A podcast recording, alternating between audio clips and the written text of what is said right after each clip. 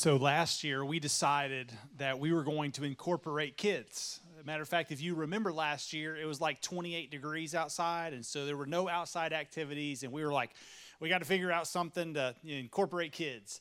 And it was a lot of fun. And so they convinced me around here at Stonepoint to do it again this year. Uh, and so we're going to try this crazy wild idea of incorporating kiddos. And so, kiddos, if you are in the room, I got something for you, but you got to come up here and hang out with Pastor B for just a second. So, y'all come on up here. You can come up both sides, and we're just going to kind of hang out for just a few moments. Go ahead. If you're a grandparent, you can just shove them out the aisle, like that we're going to take care of them. Okay, here we go. So, look, we're just going to sit right here. We're going to sit right here. And I'm going to sit this way because they're really scary out there, aren't they? Look at them. You see them? Yes. So, like, if I don't have to look that away, then y'all have to look at them. Here, y'all come on here. Y'all come in this way a little bit. Come in this way a little bit. Y'all are too far out there. Like, it's, yeah, come on this way, right here. Here, y'all come this way a little bit? There you go. Oh. Hey, so real quick, is anybody excited for Christmas? You're super excited? Okay, so anybody going to get a bag of coal this Christmas? You think, Cooper, you think you get a bag of coal? You're on Santa's naughty list? Oh, okay, no. Um, I, I, probably live there, so I, that's probably what I'm getting. That's okay, though, because it's not about any of that anyway, right? It's about who? Jesus. Jesus. There you go. So let me ask y'all a question. If I were to pull this out of my pocket, you think y'all know what it is? Y'all want to guess? Come on. What? Were you here the first service? You saw you so you had your eyes open to the prayer? Hold on, what? You did. There we go. There's some truth right there. And there's a bucket of candy. I might have gave it away. No, I think we gave it away as y'all's eyes were open during the prayer. Uh huh. Yeah. Oopsies. Yeah. Uh huh. So what what is this right here? A candy cane. Yes. Y- y'all like candy canes? Yes. Okay, so here's a quick question. Do you like candy canes or chocolate better? Chocolate. chocolate. Candy cane. Anybody like candy canes are better? One person. There we go. Two, three, four, five. Okay, awesome. Okay, let me ask y'all. Do you like candy canes or chocolate better? Chocolate. Any, any candy cane people back there? There's a couple. Okay, awesome. We'll get y'all candy cane at the end. There we go. Okay, so listen. So when you look at this candy cane, what like what do you see? Is there anything that kind of stands out to you, Aiden? It looks like a shepherd's hook. Yeah, that's awesome. That's really smart. Hold on. What? Show me. That, that is not a J. Oh, there's a J. That's a J. Y'all see the J? Wow, that's super clever. Anything else? Red stripes. What does that mean? It looks like Jesus' blood, the red stripes. Wow. David? White means he made us pure. Wow. Anderson? It does have a pattern. Matter of fact, did you know that the Bible has a pattern too? Yes. What? Tell me about it. I'm not going to teach y'all. Y'all are teaching me. Uh, y'all got the pattern? Anybody? You just know it has one. Okay. Well, here's the deal. So when you when you have a candy cane, I actually like this. Hold on, before we talk anymore. Do y'all know what a candy cane's favorite Christmas song is? Candy cane. Candy cane rock. That's pretty good. Silent bite. Yeah, not silent night, but silent bite. Y'all, you don't like it? I need to throw that one away. Don't do, don't use it again. Do y'all agree? Like it needs to go in the trash? Wow, this is a tough audience. Let's just pray and be done. Let's just pray and be done. I'm, y'all, y'all are being too hard on me. Do y'all want to continue? Okay, well, if you're going to wrap this up, you got to pray for us. You, you said we want to be done, so we then you need to pray for us so we can be done. Okay, so I can keep going. Keep going. Thank you, Aiden. Okay, so here we go. Listen, so this candy cane, there's four things I do want you to see. Y'all have already mentioned them, but when you think about a candy cane, these are four things that you can remember. So when you, I'm going to give you five. I'm going to give you one extra one. When, when you when you see this, you certainly do see the J, okay? And it just is a reminder that it is about Jesus. But not only do you see the J, but we heard, as Mr. Patsky said, that it's the shepherd's hook. It's a reminder. And here's what Jesus says Jesus says that he is the good shepherd. But did y'all know that when the angel appeared to tell about the good news of Jesus, do you know who the angel went to first? The to the shepherds. And, the reason why, I think, is because the shepherds were giving an opportunity to see the Lamb of God, who the one who would take away the sins of the world. He was the one who was perfect in every way, who never sinned, and he willingly went and he died on the cross and he shed his blood. Now, why did he shed his blood? To make us pure.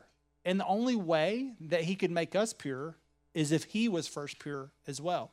When you think about Jesus, do you think about someone who's pure? We should, right? Because he is the spotless Lamb of God and he's the one who takes away the sin of the world. Now, here in a second, when you go back to your seats, you're going to be able to enjoy candy cane. There's a coloring page and some crayons and stuff for you to enjoy. In just a second, we're going to go both directions and we'll have people there to help you get one or two of them, okay? But listen, when you go to, to eat your candy cane, what's interesting is I like to kind of break mine in half because it's easier. Because then that way I can kind of use the wrapper. Does it make sense? Mm-hmm. That's stuck on it. That's right. It's really good. And some got on pants. Yep. Mm-hmm. Yeah, you make a sharp spear. Mm-hmm. That's right. That's what I did I I agree. That's all the things. What's up, Tristan? Hold on. Uh, Tristan's telling us something. His because the candy cane spear is really awesome, and he said, "You know what the spear reminds me of? What?" That's right. Do you remember in the in the Easter narrative, they thrust a spear through Jesus' side. See, here's the deal: when you enjoy a candy cane, you can remember that it's a a, a J, and you can remember that it's a shepherd's hook, and you can remember that it reminds you of blood and purity. But one of the other things, when you break a candy cane, you should remind yourself that Jesus' body was broken and given for us. And so there's a lot to remind us of in a simple piece of candy at Christmas. But the Christmas is indeed about the good news. And so there's a lot of things you're looking forward to, right? In the next couple of days and hours ahead. But don't forget that Jesus is the center of it all. Okay, we're going to pray together, but when we pray, oftentimes at our house or in other times when I got kiddos around or adults who have a hard time paying attention to, here's what I like to do. I like to pray and then we clap and we do it on three. So we'll go one, two, three. Then we're going to clap together and then we're going to pray. Cool? Y'all got it? Adults, y'all think y'all enjoy? Y'all got it? Okay, here we go. One. Hold, hold, hold on, real quick. Let me just also say this. When we clap, we're going to bow our heads and close our eyes. So no cheating. You got me? Here we go. One, two, three. Jesus, we thank you for the gift of your life. And we thank you that you shed your blood so that we could become pure, that you we have forgiveness of sin through your grace. And this Christmas, I pray that you would help us to remember that. We love you and we thank you for the precious promises we have through your son Jesus. And it's your name we pray. Amen. Okay, so y'all can hop up and there's candy canes for you to enjoy as you head back to your seats.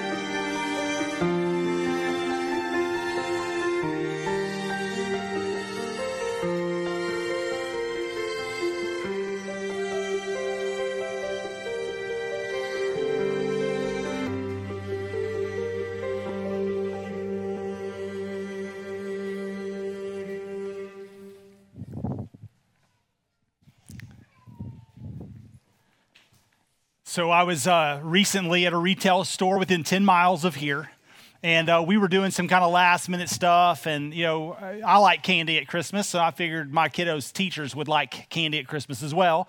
And so my daughter uh, was like, hey, dad, let's go. And, like, I need to get some stuff. And so we went shopping for her teachers and specifically some candy. Um, and she was picking it all out. And as we were kind of moving to the checkout line, I heard two people in the retail store who worked at this particular store kind of grumbling and complaining a little bit about Christmas. In which, if you know me at all, I, I like to insert myself into awkward conversations. And so at this point, I'm like, hold on, hold, talk to me real quick. Because I'm like, I think I hear you complaining about Christmas. And which one of the workers responded, Yes, if you've been in retail at all, any of your life for very long, you struggle to celebrate Christmas. And I'm like, What? Like, you struggle to enjoy Christmas? Like, how? Like, who doesn't love Christmas, right? And then she goes on to say, Well, listen, if you're new to retail, you don't know any better, but I've been in retail so long that Christmas is not what you're enjoying. And I said, Well, explain it to me. And she said, Well, I've been in retail so long that while you're enjoying Christmas, I'm already moved on to Easter. In which I go, Well, that's not a problem. And the reason why is because if you think about it for a moment, you cannot have Easter without Christmas. And you cannot have Christmas without Easter. They're so interwoven that it's actually okay to celebrate both at the same time.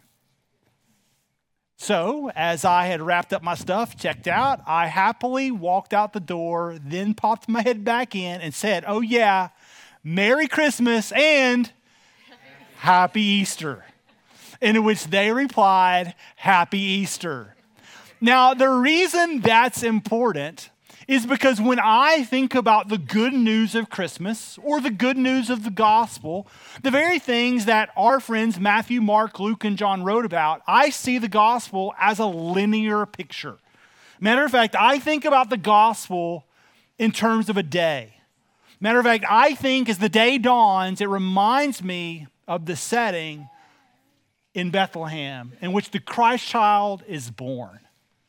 And as the day draws to an end, I cannot help but think, as the setting of the sun reminds us of the death and the burial and the anticipation of a whole new day. See, when I think about the gospel, I see how the birth of Christ is certainly important as the death of Christ and the resurrection of Christ. I see it in a linear way in my mind. And the reason that's important is because I cannot disconnect the two. In which we think about Christmas, I think it's easily the anticipation of the Christ child. We think about the birth of Jesus. Matter of fact, we're teaching our kiddos, we're talking about the Christmas cane, uh, Christmas candy cane, and we're talking about red and white, and we know that Jesus came, and that's what we celebrate. But the question I would ask you is have you ever thought about Jesus' birth and perhaps maybe the most essential aspect of Jesus' birth that you and I might read about, but spend very time, very little time thinking about. Matter of fact, let me just read it to you. A part of the narrative, there's a guy named Luke. He was a physician who was a great historian, and he wrote about the narrative of Jesus' birth. But he also gives us the events that led up to it. And in Luke chapter 1, I want you to see what Luke the great historian writes about. And he says this in Luke chapter 1, beginning in verse 26. He says, In the sixth month, the angel Gabriel was sent from God to a city in Galilee named Nazareth, to a virgin betrothed to a man. You should underline that, or perhaps put that in your mind, whose name was Joseph of the house of David, and the virgin's name was Mary. And he came to her and he said, Greetings, O favored one, the Lord is with you. Now, I don't know about you, but when I read this, I can't help disconnect. I can't disconnect the thought of an angel appearing to this young woman and then saying, Greetings, O favored one. And when you see an angel, I don't know about you, but is it, I don't know how, how you respond in terms is that a good thing or is that a bad thing? Am I about to receive judgment? Is it anticipation? Is it good news? What is it? It's interesting because she has a similar response. Verse 29 But she was greatly troubled at the saying, So here it is. He appears, Greetings, O favored one, and she's greatly troubled. And she tries to discern what sort of greeting this might be, which I presume to believe I might would do the same. She goes on, as the angel says to her, Do not be afraid, Mary, for you have found favor with God. Behold, you will conceive in your womb, and you will bear a son, and you shall call his name Jesus. In verse 27, she's a virgin betrothed to a man. In verse 27, she's a virgin whose name was Mary. Everybody say Mary. Mary. And she will conceive in her womb, and she will bear a son named Jesus the angel goes on and says, This Jesus will be great and will be called the Son of the Most High, and the Lord God will give him the throne of his father David. He will reign over the house of Jacob forever, and his kingdom will have no end. But then Mary asked the angel a very important question How will this be since I'm a virgin? Now, let me ask you a question any life giving thing receives life when seeds come together. Would you agree? Matter of fact, you and I are sitting here today, whether young or old, because two seeds at the appropriate time came together. And when you have two seeds that come together, there's life that is born. And what Mary is saying is, how will this be? Because there's not two seeds coming together.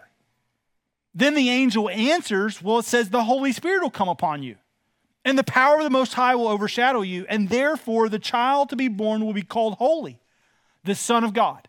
Which begs the question how can this young boy named Jesus, the Messiah, that's been promised for so many years, become holy?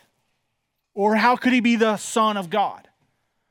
Because what's interesting is, is you need to note that it's not possible for Jesus to be called holy if his mother is indeed not also the Virgin Mary. Now, why is that important? Well, Jesus tries to explain it to a religious leader in the day uh, in the nation of Israel. This religious leader's name was Nicodemus. And John, the beloved disciple, gives us an account of an interaction between Jesus later in his ministry and this guy, a religious leader in Israel named Nicodemus, in John chapter 3. And it was interesting in John chapter 3, there's a conversation. Nicodemus is wondering, well, how can I, a man, have eternal life? In which Jesus says these words in John chapter 3 verses 3 and following. Jesus answers him, and he says, Truly, truly, I say to you, unless one is born again, he cannot see the kingdom of God. In which we have maybe heard that before, like you need to be born again. Apparently, this is Nicodemus' first interaction with these words, be born again, because you see his response, in which when we read it, we should kind of respond a little bit with laughter or a little bit of perplexity. Because this is what he says Well, how can a man be born when he is old. So you're asking me to enter a second time into my mother's womb and be born? So this is Nicodemus, a religious leader in the nation of Israel, is asking Jesus, so you're telling me that even at my age, old, I need to go be born again? I need to go back into my mother's womb and be like reconceived? In which I cannot help but think that Jesus had to have chuckled a little bit. Like, I mean, for me, like I would have to chuckle. I look across the room and there's like there's nurses in here and like could you imagine somebody that's far older than you asking you like so I go back to my mother's womb and just start this thing all over again? Like what would like you go you are deranged, you are a madman, you are out of your mind. Well, that was the question. What then Jesus answers, truly, truly, I say to you, unless one is born of water and spirit, he cannot enter the kingdom of God.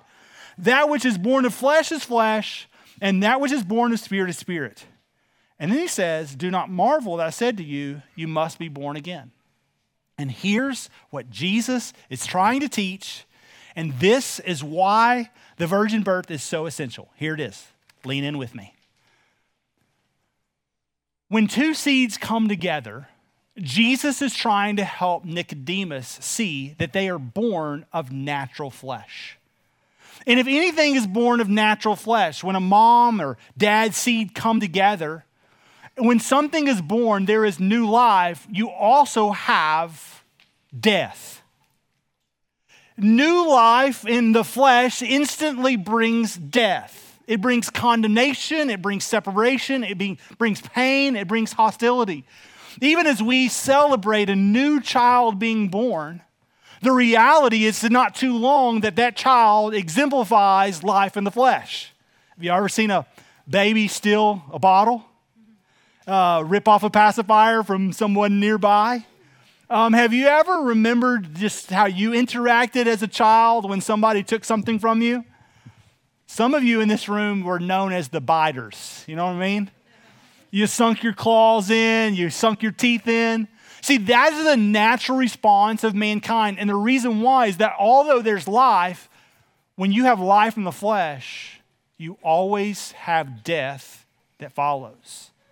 And the reason why is because you and I are sinners. And see, when we think about Christmas, we need to understand that the virgin birth is incredibly important, not just because of who we are, but it reveals a sinless Savior. See, the very biggest key, if I were to give you two things today, number one is that the virgin birth gives us a sinless Savior. How? The only reason he could be holy is if he's not born of natural seed. He had no physical father, he only had a spiritual one. And while God came near, he did not come near in a natural way, he came in a supernatural way.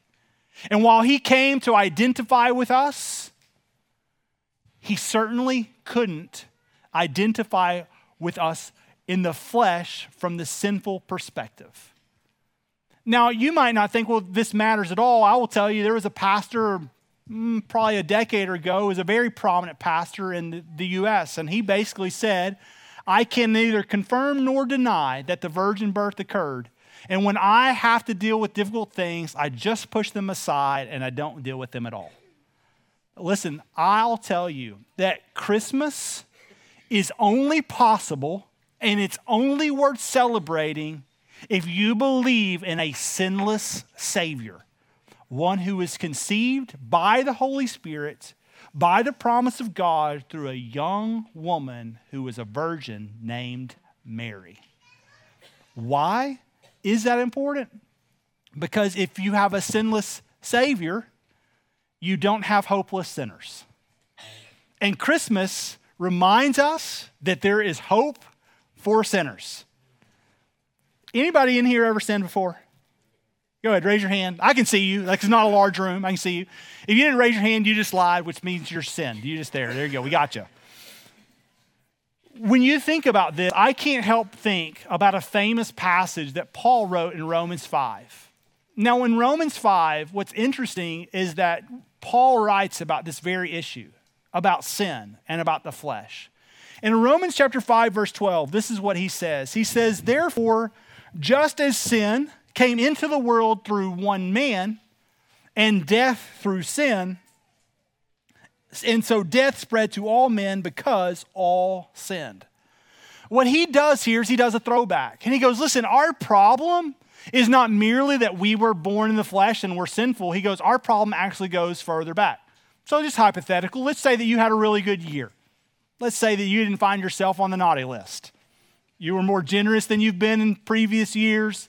You were more kind with your words than you've been in previous years. Matter of fact, you might even be feeling good about yourself. Like you might look at yourself and go, Am I just feeling really righteous this year? Like I just kind of had it all together. Me and God are closer than we've ever been. The question is, even if hypothetically you've had the best year ever, or perhaps even in your mind, I've not really ever sinned. I did have a nine year old tell me that one time, I've never sinned. The question is, what's your problem? The problem is, is that because you're born of the flesh, it doesn't matter how much you've sinned. There's one who's already sinned on your behalf, and his name was Adam, and his sin has spiraled downhill. And you might not think that you've ever thought, said, or done anything. Actually, we don't think that at all, do we? Because the reality is, we're born of flesh. And because we're born of flesh, sin is spread like a disease and a curse to all men. But as Paul tells us that in Romans chapter 5, Paul also says, here's the good news that while you're cursed because of Adam and Eve, there's hope in someone else. And this is what he says in Romans 5, beginning in verse 15. He says, But the free gift is not like the trespass. For if many died through one man's trespass, that's Adam, much more have the grace of God and the free gift by the grace of that one man, Jesus Christ, which abounded for many. And the free gift is not like the result of that one man's sin, Adam. For the judgment following one trespass brought condemnation, but the free gift following many trespasses brought justification. For if, because of one man's trespass, death reigned through that one man, much more will those who receive the abundance of the grace and the free gift of righteousness reign in life through the one man, Jesus Christ. Because of the virgin birth and the one who came to live among us, Jesus, who, though he was not born naturally but supernaturally, he still understood hunger and pain and thirst and weakness and tiring. He understood sorrow and tears. He knew temptation, yet he never gave in. Because of all the ways he identified with us, he gave us hope. In Adam, we all die, and in Jesus Christ, we can all live. Paul says that it's simply a belief in our heart and a confession with our mouth that Jesus is Lord, that we have salvation and hope at Christmas. It's amazing that in Romans 5, he says that in Adam we all have a curse, but in Christ we have a free gift. See, the free gift is that Jesus came. And friends, as you celebrate Christmas, don't disconnect the virgin birth and the sinless life from the death and the burial and the resurrection of Jesus. See, it is by his stripes that we are healed. And it may not be physical healing that we enjoy, but certainly it is spiritual. It is because of Jesus' death and his sacrifice that you and I can have a very merry Christmas. Let's pray. Father, we thank you for our time together. And we praise you for Jesus, the one who is perfect in every way, who came to live among us, who identified with us, yet was born of a virgin. We thank you, Lord, that though he was born in this world, he was not born of the world, and he wasn't born through the world. He wasn't born of natural descent or natural seed that bring death but he was born of a supernatural promise from God of the Holy Spirit. And as you descended upon this young woman named Mary, you brought the world the greatest gift we could ever receive. Lord, I pray that in these next few hours and days that we do not distort or confuse what the greatest gift should mean in our lives. Would you help us to remember that you are the light of the world and we too should be like you? In Jesus' name we pray. Amen.